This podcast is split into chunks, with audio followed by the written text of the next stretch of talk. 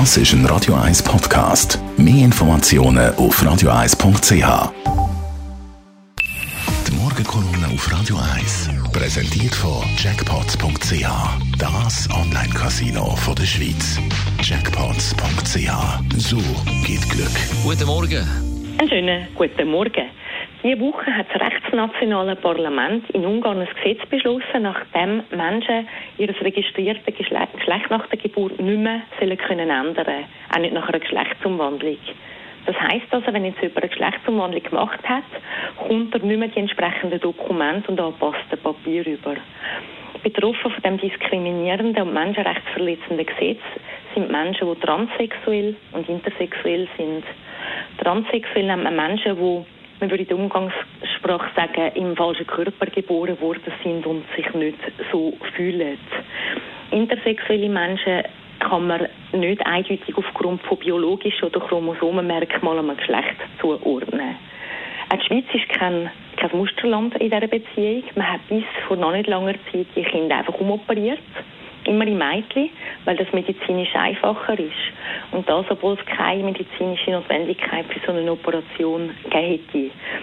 Wenn ich jetzt über Ungarn rede und mir die Tendenzen zurück ins Mittelalter Angst machen, dann möchte ich betonen, dass ich mich jetzt als Schweizerin nicht einfach als Bürgerin von einem Land sehe, wo es keinen Handlungsbedarf gibt. Wir haben noch nicht einmal die Ehe für alle und gleichgeschlechtliche Paare dürfen bis heute nicht von der Fortpflanzungsmedizin Gebrauch machen oder Kinder adoptieren. Aber bei uns ist immerhin die Stimmung in der Bevölkerung so stark gekippt, dass jetzt auch Politik unter Druck kommt und das hoffentlich sehr schnell und gleich anpasst. Was in Ungarn Angst macht, ist die Richtung, wo es unter dem Ministerpräsident Viktor Orban geht. Man geht zurück. Menschen haben bis jetzt dürfen nach einer Geschlechtsumwandlung ihre Identität ändern und können es jetzt nicht mehr. Und das ist nicht das erste Mal, wo es in die Richtung geht. Bereits die Flüchtlingspolitik von dem Land ist auf Unverständnis gestoßen.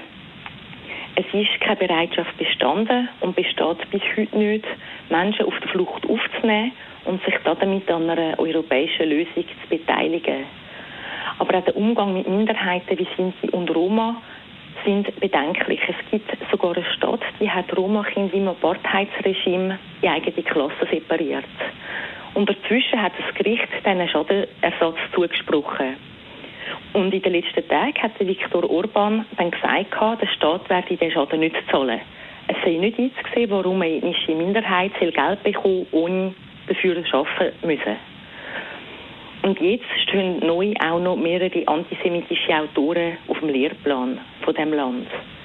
Es geht mir wirklich nicht darum, ein Land am Pranger zu stellen, aber wenn Länder, die sogar Mitglied von der EU sind, so eine Entwicklung machen, dann bereitet das Sorge, dann gibt das ein sehr schlechtes Gefühl. Und es zeigt, dass eine Gesellschaft nicht automatisch immer progressiver, offener und aufgeklärter wird. Freiheitsrecht und Menschenrechte sind kein selbstverständliches Gut, das sich immer noch mehr entwickelt. Sie müssen immer wieder eingefordert werden.